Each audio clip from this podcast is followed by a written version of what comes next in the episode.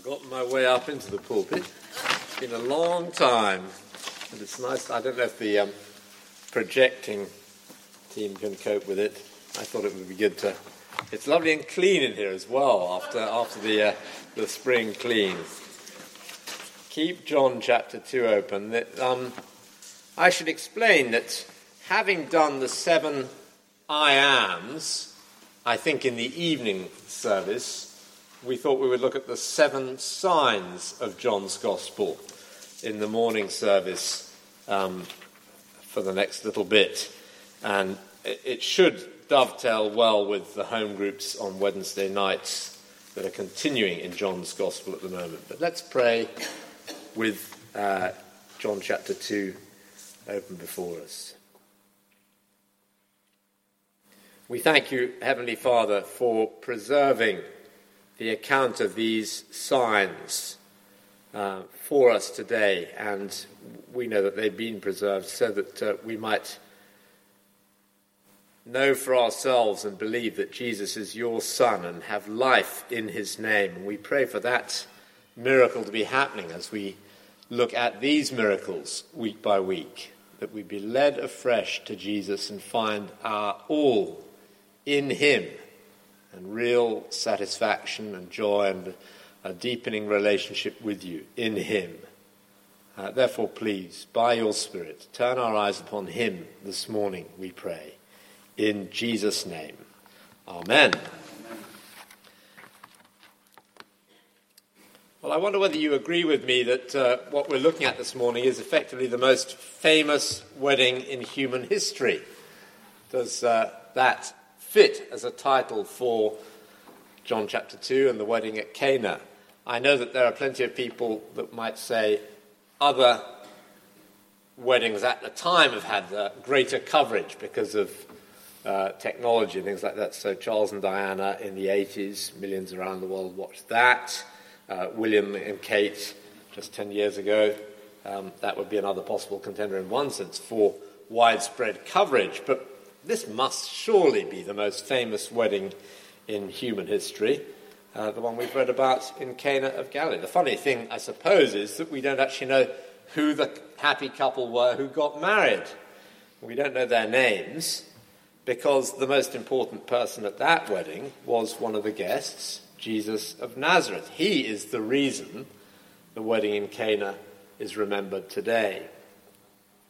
I was uh, speaking on this passage in the 9:30 service to the children, and I was teasing them um, by teaching them the, that important theological word about Jesus, the theological word which grown-ups ought to use more often than we do about Jesus, the word wow. And I want to highlight, as we look at John chapter 2, two amazing, awesome things about Jesus that should make us uh, say, wow as it were. The first, I suppose you could say, is, is, is not particularly awesome, but it's a surprise to us, and that is his very presence at a wedding. Um, it is very matter of fact the way Jesus is mentioned in verses 1 and 2, if you look down at them again. On the third day, uh, he's mentioned different days during chapter 1 of John's Gospel. On the third day, a wedding took place at Cana in Galilee. Jesus' mother was there, and Jesus and his disciples had also been invited to the wedding. Almost like it's nothing special that he was there. Sounds like there were lots of other people present. You can imagine all the chitter chatter going on. Probably one or two people whispering, commenting on who was there, who they hadn't seen for a while, as you do on these sorts of occasions. Who's that dear or that shady Uncle Moshe? the dodgy used camel dealer. Oh, oh, some sort of commenter. Lots of people, and somewhere in the crowd, there was Jesus.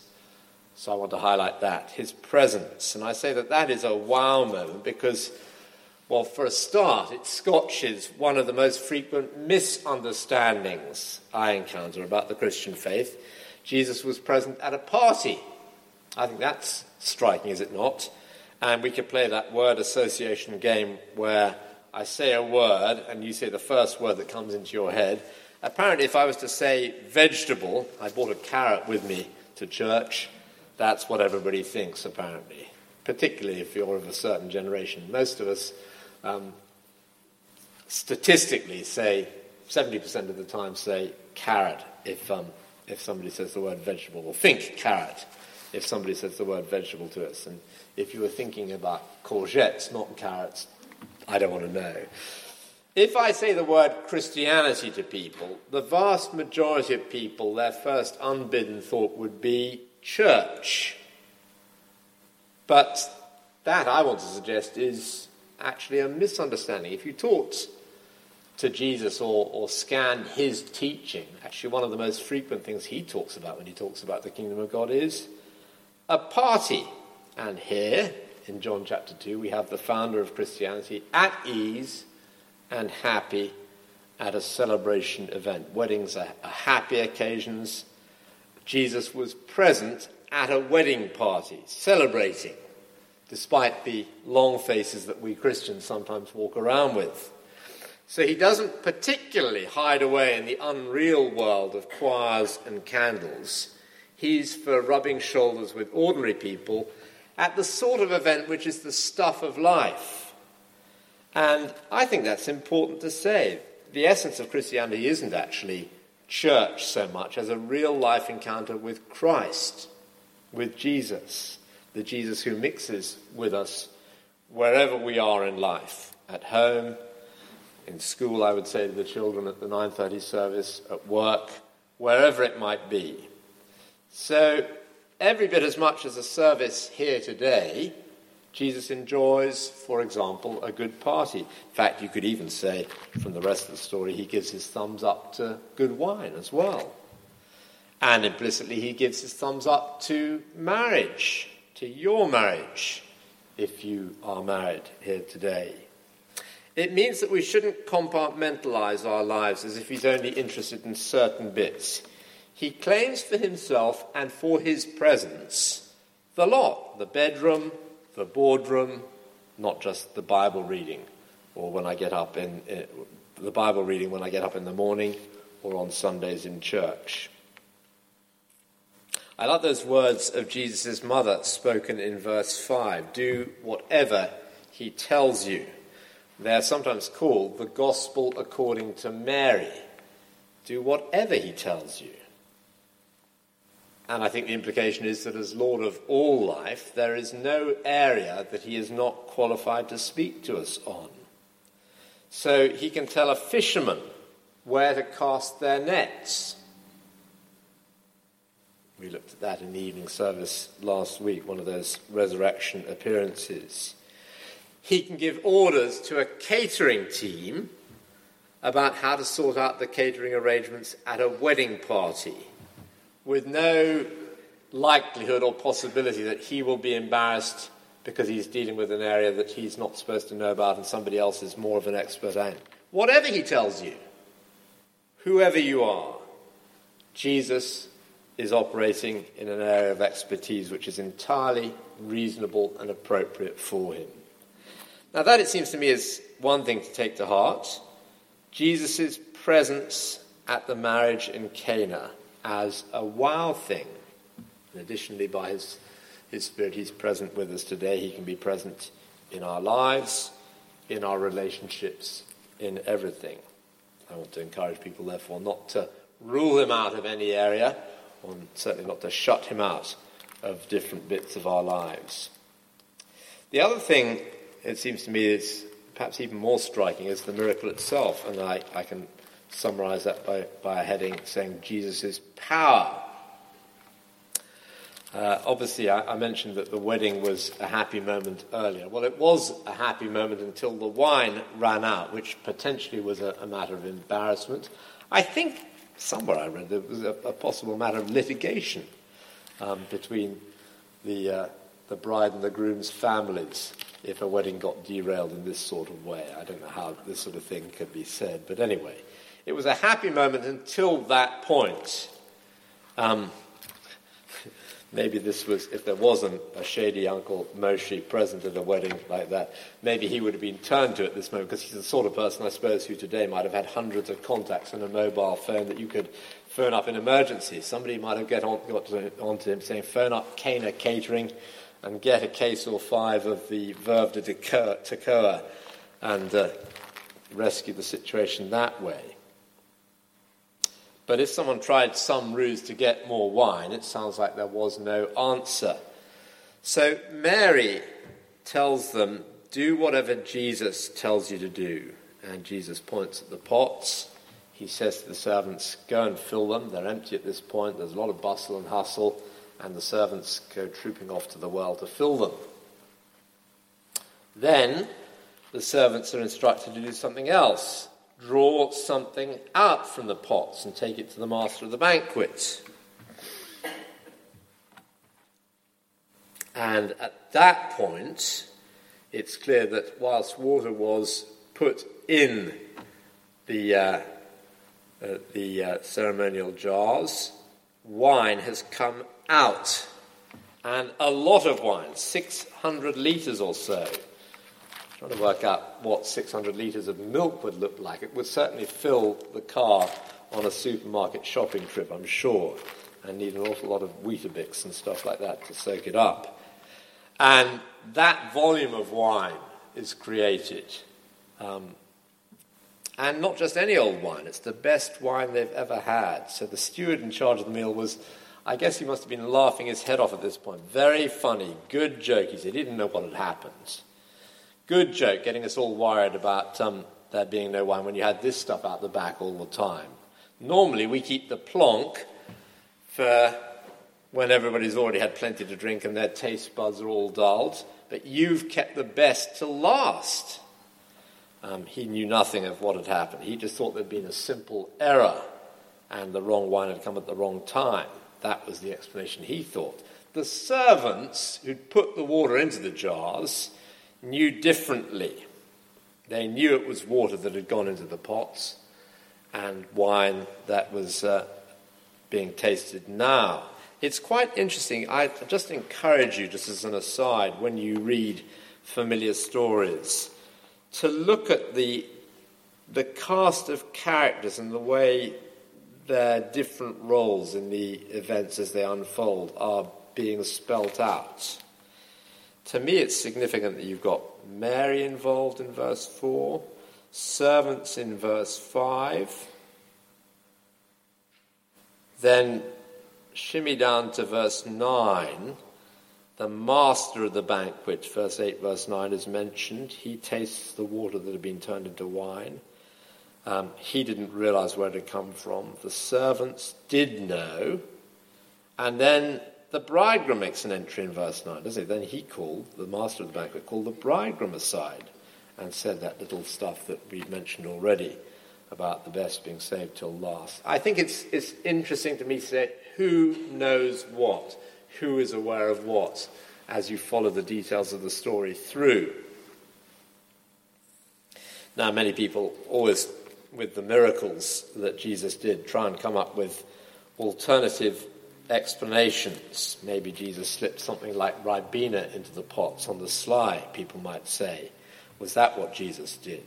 Or there was some wine in the pots already, and Jesus just swished the water around, and out came this uh, so called wine. But it wouldn't have been the right colour. It wouldn't have tasted like the best wine they'd ever had if that had been the case. I think we have to say that it's clearly presented as an instance of Jesus' great power and we are to be amazed by what he did.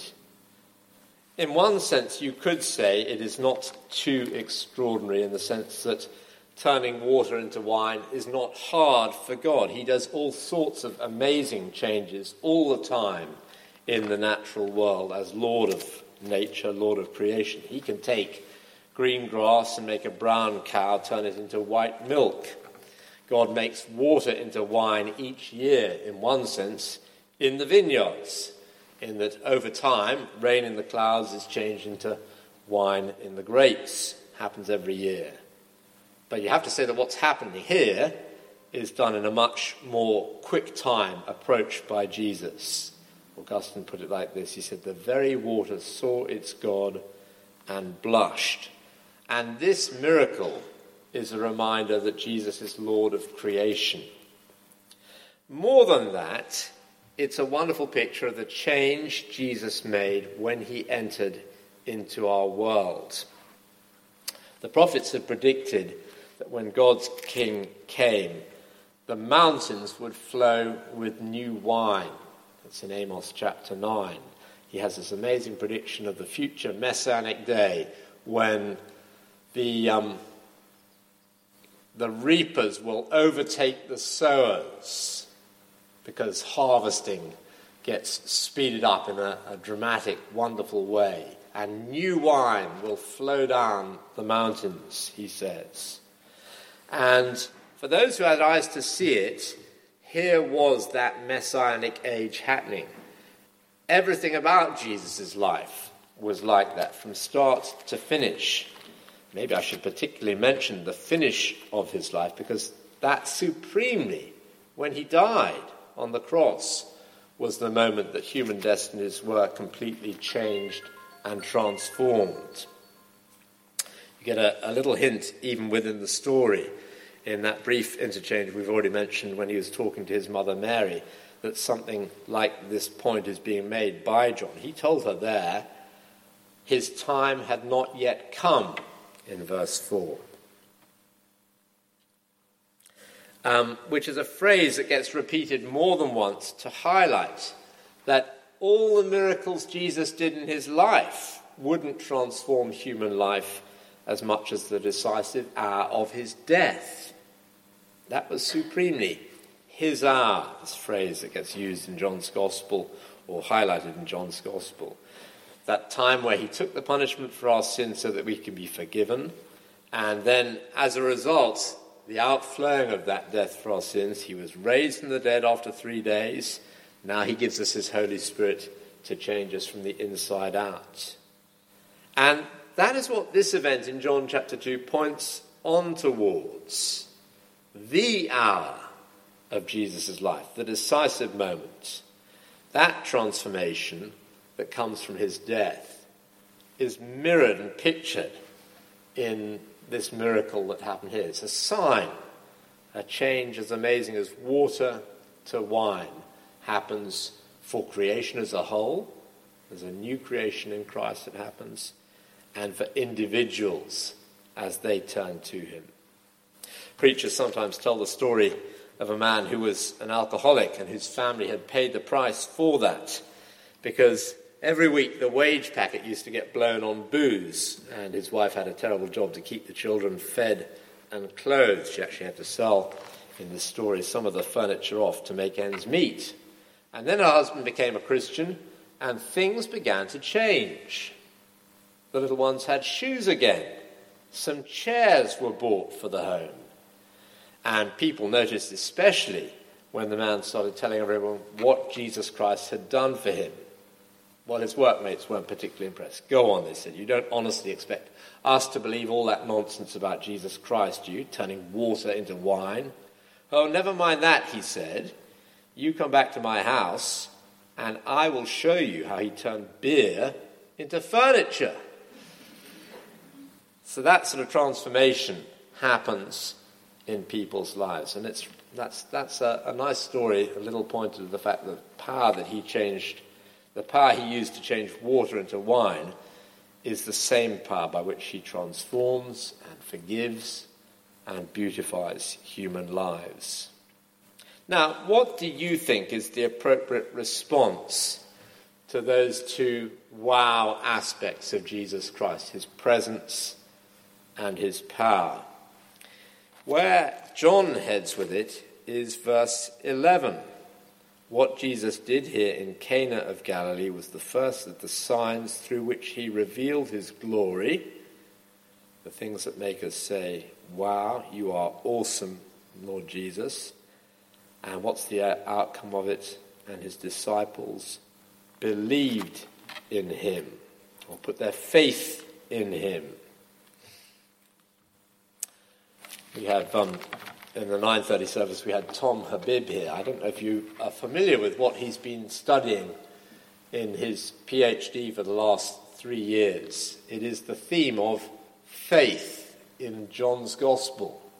Because here, early on in John chapter 2, we get a description of the disciples putting their faith in Jesus. It's clear from this point on that they are not the finished article. Yes, they've put their trust in Jesus, but there's more to their relationship with Christ. They have to grow and develop in that over the years, and that's partly what Tom is discovering as he's done his study on uh, this idea of faith in John's Gospel. There are all sorts of different shades and hints to what it means to be a believer in Christ. And some people, having said they believe in him, move back from that. Uh, well, the, the call for, for John to all of us is to grow in our relationship with Christ. They put their faith in him. I suppose it's another way of saying they gave him their lives, they trusted him with everything. I wonder if after John chapter 2 and this miracle, they said to him, Lord Jesus, what you do is so amazing that I want to be with you forever. I want to give you the rest of my life. I want to do so permanently and for always. That's something of what it means to be in relationship with Him. And that's what we have to do, to say that to Him and mean it. And that relationship with Christ ought for all of us to be a priority. Uh, the wine at the wedding would run out before long. But it's only a sign, isn't it? The new wine of Christ's kingdom and our love relationship with Him, which all marriage is a picture of, that can't be bettered, and that lasts forever. And the wonderful invitation of this passage to us is to make sure that that relationship is ours. Let's pray together.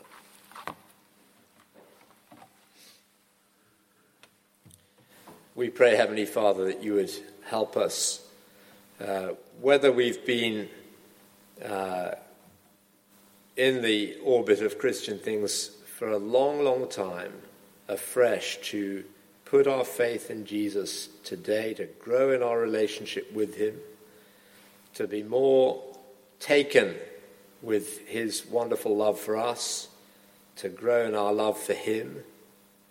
We pray for the wonder of the transformation that he offers to us and indeed to all creation to be something that fills us with great joy and gratitude. We thank you today for Jesus, the great bridegroom. We rejoice in him together. In Jesus' name, amen.